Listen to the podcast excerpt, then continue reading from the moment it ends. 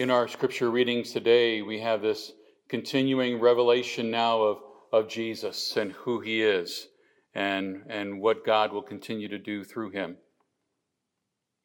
From the Old Testament reading from Isaiah chapter 61 and 62.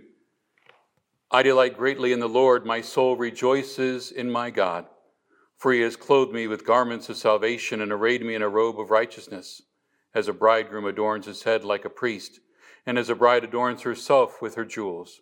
For as the soil makes the sprout come up, and a garden causes seeds to grow, so the sovereign Lord will make righteousness and praise spring up before all nations. For Zion's sake, I will not keep silent.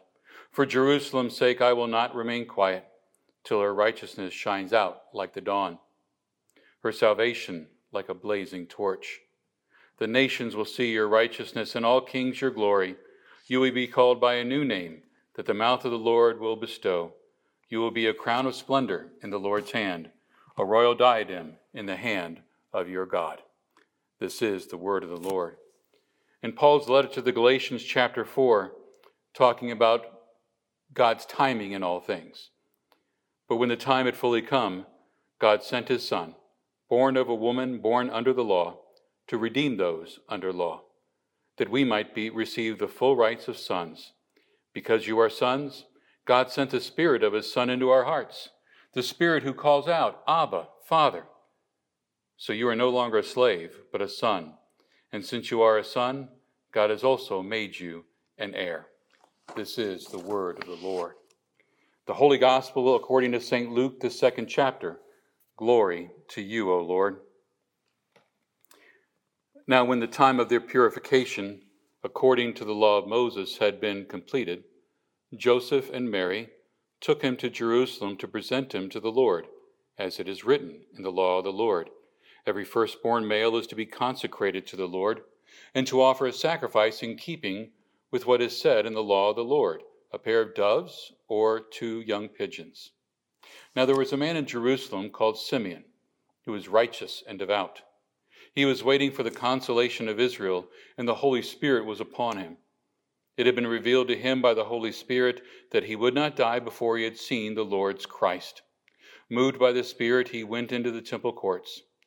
When the parents brought in the child Jesus to do for him what the custom of the law required, Simeon took him in his arms and praised God, saying, Sovereign Lord, as you have promised, you now dismiss your servant in peace.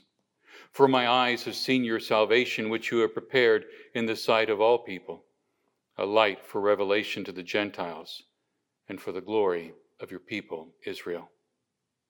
The child's father and mother marveled at what was said about him. Then Simeon blessed them and said to Mary, his mother, This child is destined to cause the falling and rising of many in Israel, and to be a sign that will be spoken against, so that the thoughts of many hearts will be revealed, and a sword will pierce your own soul too. There was also a prophetess, Anna, the daughter of Phanuel of the tribe of Asher. She was very old, and she had lived with her husband seven years after her marriage, and then was a widow until she was 84. She never left the temple, but worshiped day and night, fasting and praying. Coming up to them at that very moment, she gave thanks to God and spoke about the child to all who were looking forward to the redemption of Jerusalem.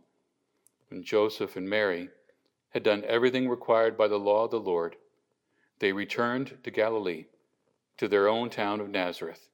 And the child grew and became strong. He was filled with wisdom, and the grace of God was upon him. This is the gospel of the Lord. Praise to you, O Christ.